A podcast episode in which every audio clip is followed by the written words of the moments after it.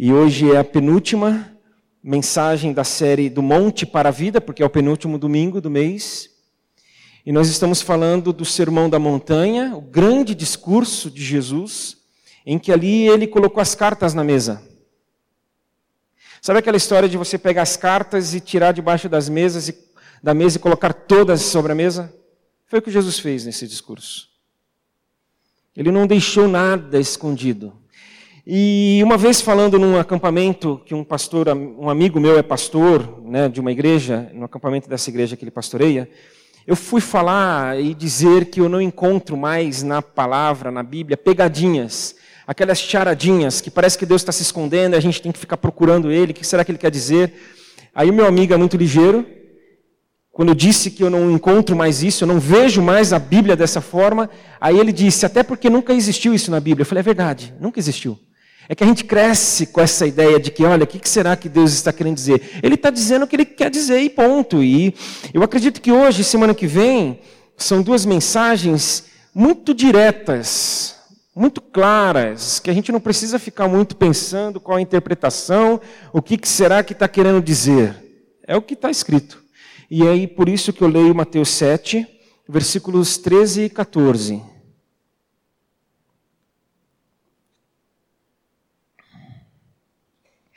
Mateus 7, 13 e 14.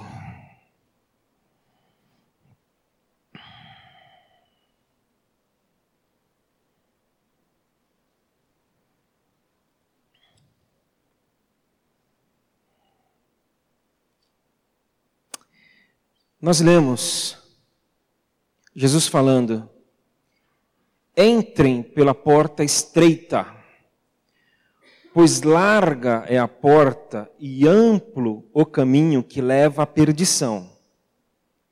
E são muitos os que entram por ela. Como é estreita a porta e apertado o caminho que leva à vida, são poucos os que a encontram. Senhor, nós precisamos de Ti, eu preciso de Ti, acredito que cada irmão meu aqui, irmã, amigo, amiga, precisa de Ti. Nós precisamos de Ti a começar para compreender, para entender, para aceitar e para nos render à Tua mensagem, que foi lida agora, uma porção dela. Senhor Deus, a obra é tua, assim nós cremos e nos colocamos diante do Senhor nesse momento, para que o Senhor possa trabalhar em nós. Em nome de Jesus, amém. O texto aqui fala de morte e de vida. O texto aqui fala de ganhar a vida ou perder a vida. E é fato que existe aqui um componente muito grande de eternidade, de algo eterno, de uma vida eterna, de uma perdição eterna. É fato que existe aqui algo muito relacionado a uma decisão eterna com implicações futuras escatológicas. Algo que eu decido hoje e que tem uma repercussão para toda a eternidade. Mas, e eu adoro essa conjunção adversativa, mas, conforme nós vamos entendendo os evangelhos, esses quatro primeiros livros do Novo Testamento, esses quatro evangelhos, conforme nós vamos nos é, é, jogando, nos lançando nas palavras de Jesus, a gente vai trazendo essa realidade de vida mais para perto de nós. A gente vai entendendo que quando a gente fala de uma vida ou de uma perdição, a gente não está falando de algo futuro apenas. A gente não está falando de algo que é, um dia vai acontecer, mas é de algo que já está acontecendo. Domingo passado, quem aqui esteve, nós falamos da oração do Pai Nosso, que está no Sermão do Monte. Quando Jesus responde aos seus discípulos a pergunta, ensina-nos a orar, e ele ensina aos seus discípulos a oração do Pai Nosso. E aí a gente pode sintetizar a oração em três palavras. Todos. Pai Nosso, Pão Nosso, perdoa-nos, livra-nos, todos, tudo. Fala de provisão, fala de proteção, fala de filiação, tudo. E fala de terra. Seja feita a tua vontade aqui na terra, como é feita nos céus. Então todos estão envolvidos, tudo está envolvido. Onde? Quando? Aqui na terra, agora. Quando Jesus se encontra com um homem que entrega a sua vida a ele, Cristo, Jesus fala: Hoje entrou salvação nesta casa, hoje, agora, não é amanhã, não é depois, não é daqui a um mês, não é quando virar o ano, não é quando alguma coisa no cosmos acontecer, hoje entrou.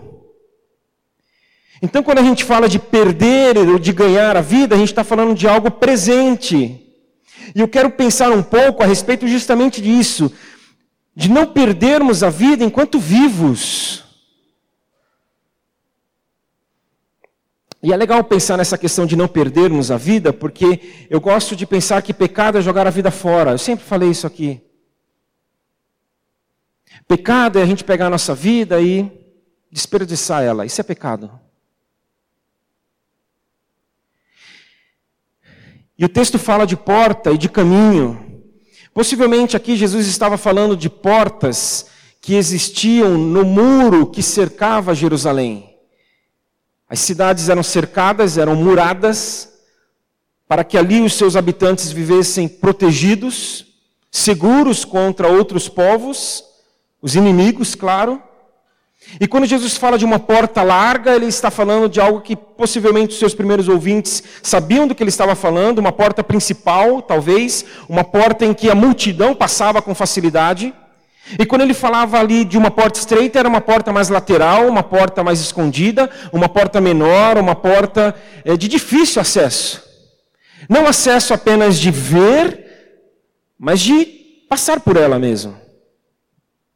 Então ele está comparando o perder, a perdição a uma porta larga. E o ganhar a vida a uma porta estreita. Mas o que importa aqui é que ele está falando de portas e caminhos, de atos e processos, porque a vida é feita de atos e de processos. Casamento. Quando a gente acompanha alguns casais que vão se casar, a gente sempre destaca o quê? No dia lá do casamento, enfim, que vai ser muito gostoso, muito bonito, a gente sempre fala para eles ficarem tranquilos que sempre vai dar alguma coisa errada. Sempre falo isso para as noivas. É, talvez elas não gostem muito de ouvir isso, mas é importante que elas ouçam. Oh, vai dar alguma coisa, alguma coisa vai dar errada. E se for uma só, fique feliz. Relaxa e curte. E, mas eu falo que aquele momento é um ato. Mas vai ter um processo. Ali vocês vão tomar uma decisão, mas aí vai correr um processo em que decisões precisarão ser tomadas durante o processo, porque a vida é assim, decisões e construções. Nós tomamos decisões e construímos. A vida é decidida e construída.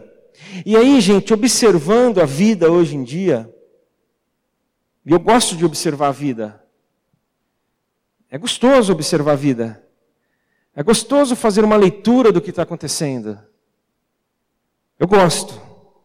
A gente vê que a, as pessoas até têm tomado algum cuidado. As pessoas, eu digo nós, tá? Eu. Todos nós. Que nós temos até tomado algum cuidado em relação à decisão do ato. Mas nós temos descuidado em relação a decisões no processo.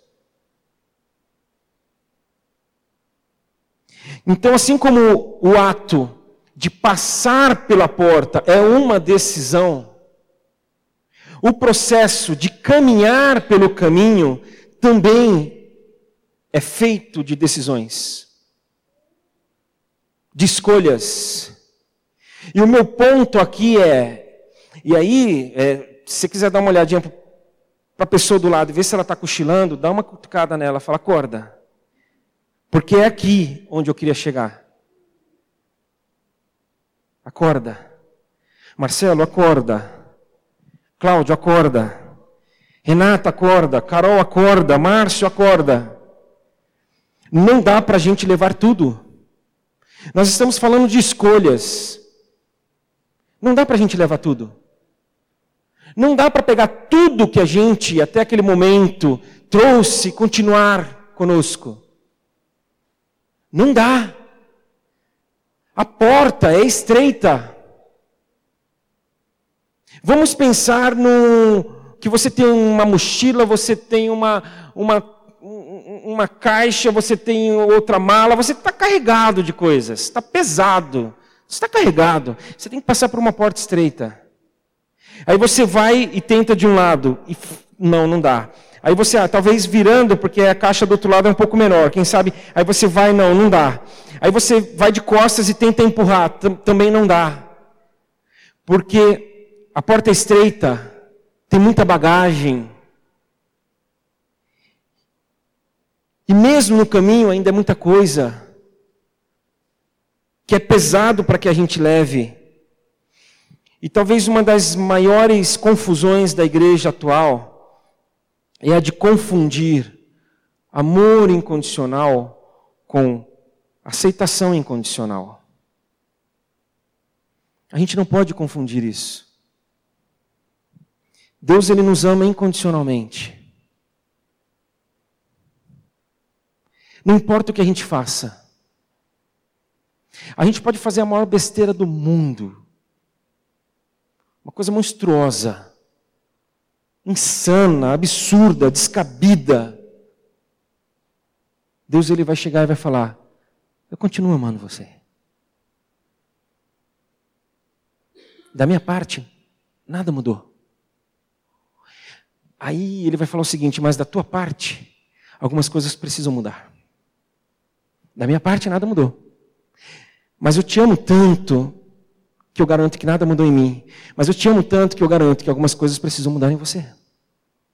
Porque ele ama incondicionalmente. Mas ele não aceita incondicionalmente tudo. É, eu me lembro, isso faz anos, hein? Aqueles que tem um pouquinho aí, a minha faixa etária vão se lembrar. Do maníaco do parque lá em São Paulo, motoboy. Quando ele foi pego, foi preso, tendo feito o que fez com várias mulheres. Ele estava preso e a mãe dele foi visitá-lo na delegacia. E aí a imprensa, com toda a delicadeza do mundo, e aqui eu me perdoem os profissionais da imprensa, eu estou generalizando um pouco, claro, foram em cima daquela senhora. E ela disse o seguinte: as pessoas não vão perdoar ele, mas Deus vai. Deus pode. Nossa, aquilo. Eu acho que eu estava sozinho na sala de casa na hora. Aquilo tomou conta de mim, falar daquela mulher. Deus pode. Deus pode perdoar esse homem que fez o que fez. Deus pode transformar esse monstro num ser humano, porque Ele ama. Mas por amar tanto, Ele fala: não dá para continuar do jeito que está, não dá para levar tudo. Não dá para seguir dessa forma, porque Ele não aceita incondicionalmente. De maneira que quando nós queremos tudo, nós perdemos muita coisa. E de maneira que quando nós abrimos mão de algumas tantas outras, nós ganhamos aquilo que nós precisamos. A palavra, ela não traz pegadinhas, mas ela traz paradoxos, muitos. Verdades que é, parecem é, é, antagônicas, mas que na verdade elas convivem muito bem. A gente perde para ganhar. E não estamos falando de pouca coisa, nós estamos falando de vida ou de morte. Nós estamos falando de consequências, de escolhas e suas consequências. E aí, quando eu falo de nós observarmos o nosso tempo, o nosso momento, outra coisa que a gente observa são as inconsequências. Nós não estamos preocupados com as consequências. Nós não estamos preocupados com a consequência da gente trabalhar 14, 12, 14, é, 10, 12, 14 horas por dia. Nós não estamos preocupados com isso. Nós não estamos é, parando para pensar nas consequências disso. Nós não estamos parando para pensar nas consequências do jovem se entregar a uma outra pessoa, entregar seu corpo, entregar suas emoções, entregar é, os seus sonhos a alguém que se mal conheceu. Nós não estamos preocupados com isso, com as consequências. Nós não estamos preocupados com as consequências dos nossos filhos terem tanto acesso à tecnologia. Nossos filhos. Eu estou falando da minha filha de 10 anos.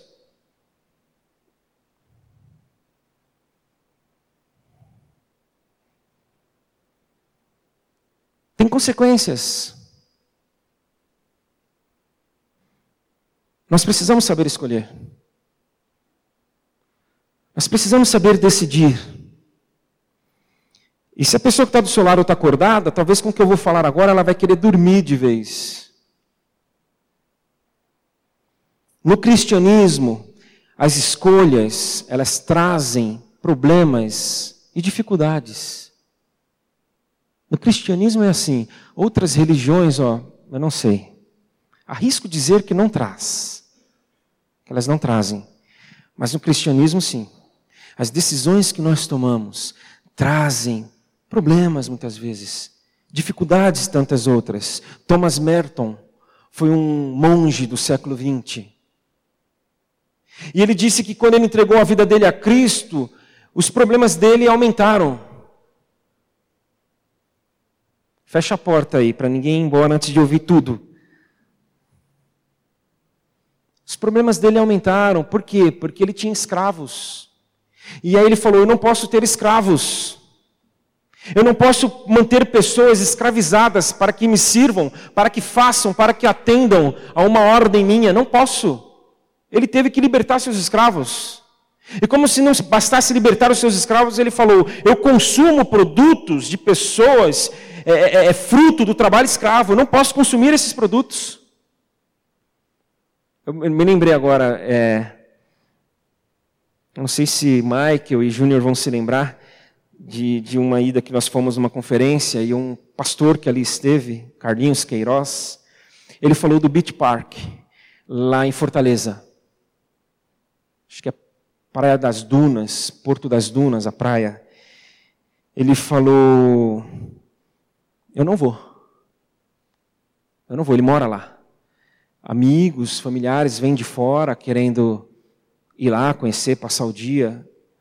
E eu deixo eles na porta. Falo, ó, podem ir, não vou impedi-los, mas eu não entro. Porque é o que eles fizeram aqui, é, é, para ter esse parque, é, foi contra as pessoas que moram aqui. É, limitou o trânsito das pessoas. Está dando acesso privilegiado a tantas outras. É um Thomas Merton Carlinhos Queiroz dos nossos dias. Mas o problema é que a gente vive um mito de que problema é tristeza, sinônimo de tristeza. A gente pode estar com algum problema para resolver, a gente compartilha isso com alguém, estou com um problema, eu não posso fazer isso, eu devo fazer aquilo, olha, estou me propondo tal coisa, mas eu, se eu falar sim, eu me comprometo com algo que eu não devo, aí, aí, aí alguém fala, nossa, que triste, né? Você está com um problema. Não, não é triste. Eu só estou com um problema. Preciso resolver. É um mito. É um mito da dificuldade como algo ruim, propriamente. Olha, eu estou com uma dificuldade, eu preciso sanar esse problema aqui, eu preciso pensar numa solução, eu estou com umas complicações, e aí eu estou com uma dificuldade, aí alguém fala, nossa, que ruim, né? Não, não é ruim, eu só estou com uma dificuldade. Só está difícil, mas ruim não. É algo que está diante de mim que eu tenho que uma, uma decisão. Eu tenho que fazer uma escolha. E aqui eu paro um pouco para fazer um destaque que não dá para a gente ir embora sem que eu faça esse destaque. Nós lemos: larga é a porta e amplo o caminho que leva à perdição, e são muitos. São muitos que entram por ela.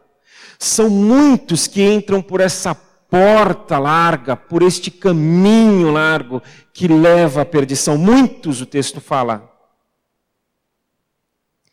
Aí nós caímos naquilo que, é, é, é, na tensão. Aliás, não existe tensão nenhuma. A coisa está muito não está tá nada tensionada.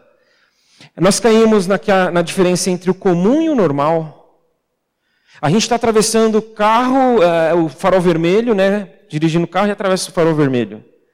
Aí o filho, como já aconteceu comigo, e se, e se você já teve, tem filho, se não vai ter, isso vai acontecer com você. É uma profecia aqui que eu estou fazendo agora.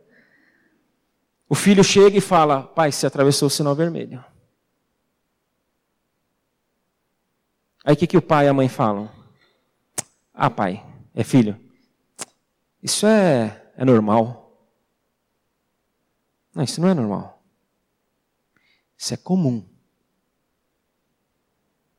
Isso é comum. Muita gente faz, cada vez mais pessoas fazem, mas isso não é normal, isso não é a norma, não deve ser a normatização. Isso não é correto.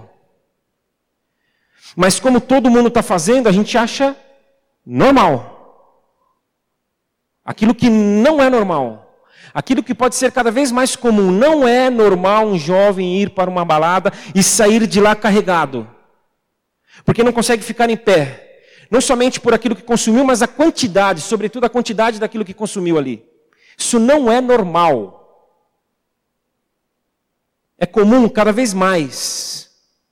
Tristemente, cada vez mais comum. Mas não é normal, gente. Porque não dá para a gente levar tudo. Nós precisamos fazer escolhas. Precisamos deixar algumas coisas de lado e para trás. Não é normal a gente chegar e pedir uma nota ali no estabelecimento, que a gente foi fazer um trabalho pela empresa e pedir um valor maior. Para que o nosso reembolso, sabe lá, não, vocês estão, alguns estão entendendo, a gente, tá, a gente, sabe, a gente sabe do que eu estou falando. Aquela negociação ali que você tem que fazer com o fornecedor. E aí, dependendo da negociação, da negociata, aí você é favorecido. Isso é comum. Talvez, é, é, se você não fez, espero que não. Mas talvez um amigo teu tenha te ensinado a fazer. Ô, ô, ô, o que você está fazendo aí, cara? Deixa eu te ensinar. E aí ele ainda falou com a boca cheia: Isso é normal. Não é normal. Isso é comum. Mas não deve ser, porque senão a gente vive uma vida de mentira. A gente vive um engano. Nós vivemos perdidos e nos perdendo. Aí alguém pode pensar, Marcelo, você está ficando careta. Não, não estou ficando careta, estou ficando preocupado. Estou ficando preocupado. E tem saída? Claro que tem. Se não tivesse saída, esses 25 minutos até aqui estariam, seriam perdidos. E a saída passa pelo que o apóstolo Paulo falou aos romanos, à igreja de Roma, no seu capítulo 12, versículo 1 e 2. Ele disse: Não vos conformeis com este mundo, mas transformai-vos pela renovação do vosso entendimento, da vossa mente não tomem a forma do mundo. Não entrem na forma do mundo. E o mundo aqui é sistema. O mundo não é o espaço, o mundo aqui não são as pessoas. O mundo é um sistema vigente.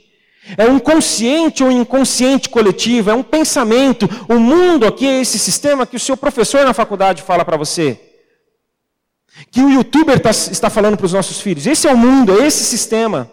E Paulo fala: não se conforma, não entra na forma, não fica lá dentro. Ah, mas eh, então o que eu faço, Paulo? Transforma, transpassa, fura, fura essa forma, sai dessa forma. Mas como é que eu faço isso? Renovando o seu entendimento o seu pensamento, pensa diferente. Não pensa que isso é normal. Porque isso não é normal, isso é comum. Não pensa que isso não vai trazer consequências. Pensa diferente. Gente, entrar na forma, a gente está entrando todo dia. Por isso que eu falo que nós precisamos tomar uma decisão como um ato, mas várias decisões, se não cotidianas, mas corriqueiras na vida, neste processo, porque a gente está sendo colocado nessas formas todos os dias. É uma mais diferente que a outra. O pessoal é criativo. E quando a gente vê, a gente está lá dentro.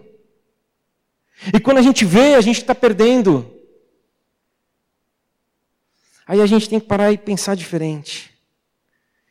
E pensar que o mesmo apóstolo Paulo disse de si, e aqui eu encerro, esquecendo-me das coisas que para trás ficam, eu prossigo para o alvo. Eu prossigo para Cristo, o Autor e Consumador da minha fé. Então Paulo entendeu que é necessário deixar coisas para trás. Nós precisamos entender que é necessário deixar coisas para trás.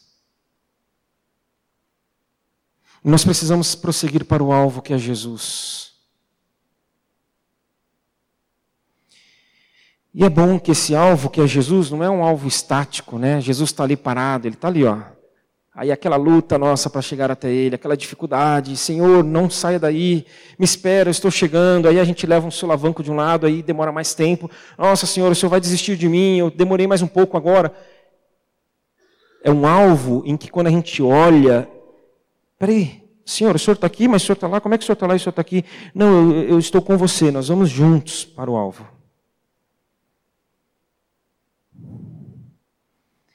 Porque Ele é o caminho. Então, quer mais junto do que Ele ser este caminho? Nós vamos orar agora. Nós vamos orar e pedir, Senhor, nos conduza para o alvo. Senhor, tem sido difícil às vezes. Nós temos tentado, temos errado, ora conseguido, e aí a gente celebra. Quando a gente erra, a gente chora, mas o Senhor vem, enxuga as nossas lágrimas e diz: vamos continuar. Tem sido assim, é dinâmico. O importante é a gente não parar, é prosseguir, fazendo escolhas, não levando tudo, porque não dá.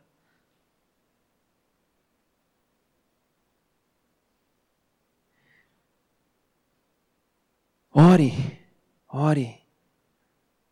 Peça para Ele, Senhor,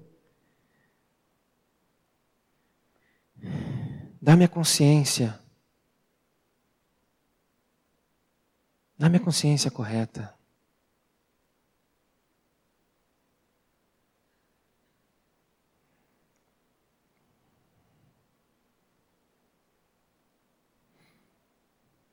Nós vamos cantar uma música que nós já cantamos hoje à noite. Enquanto cantamos, ore. Essa música é uma oração, é um salmo, é um pedido. Então continue a sua oração aí. Continue o seu tempo de devoção nesse instante, aos pés do Senhor. E peça, purifica-me, Senhor. Livra-me, Senhor, de tudo que impede que o teu amor flua para mim e a partir de mim, Senhor. Ore, vamos orar. Vamos fazer isso, precisamos.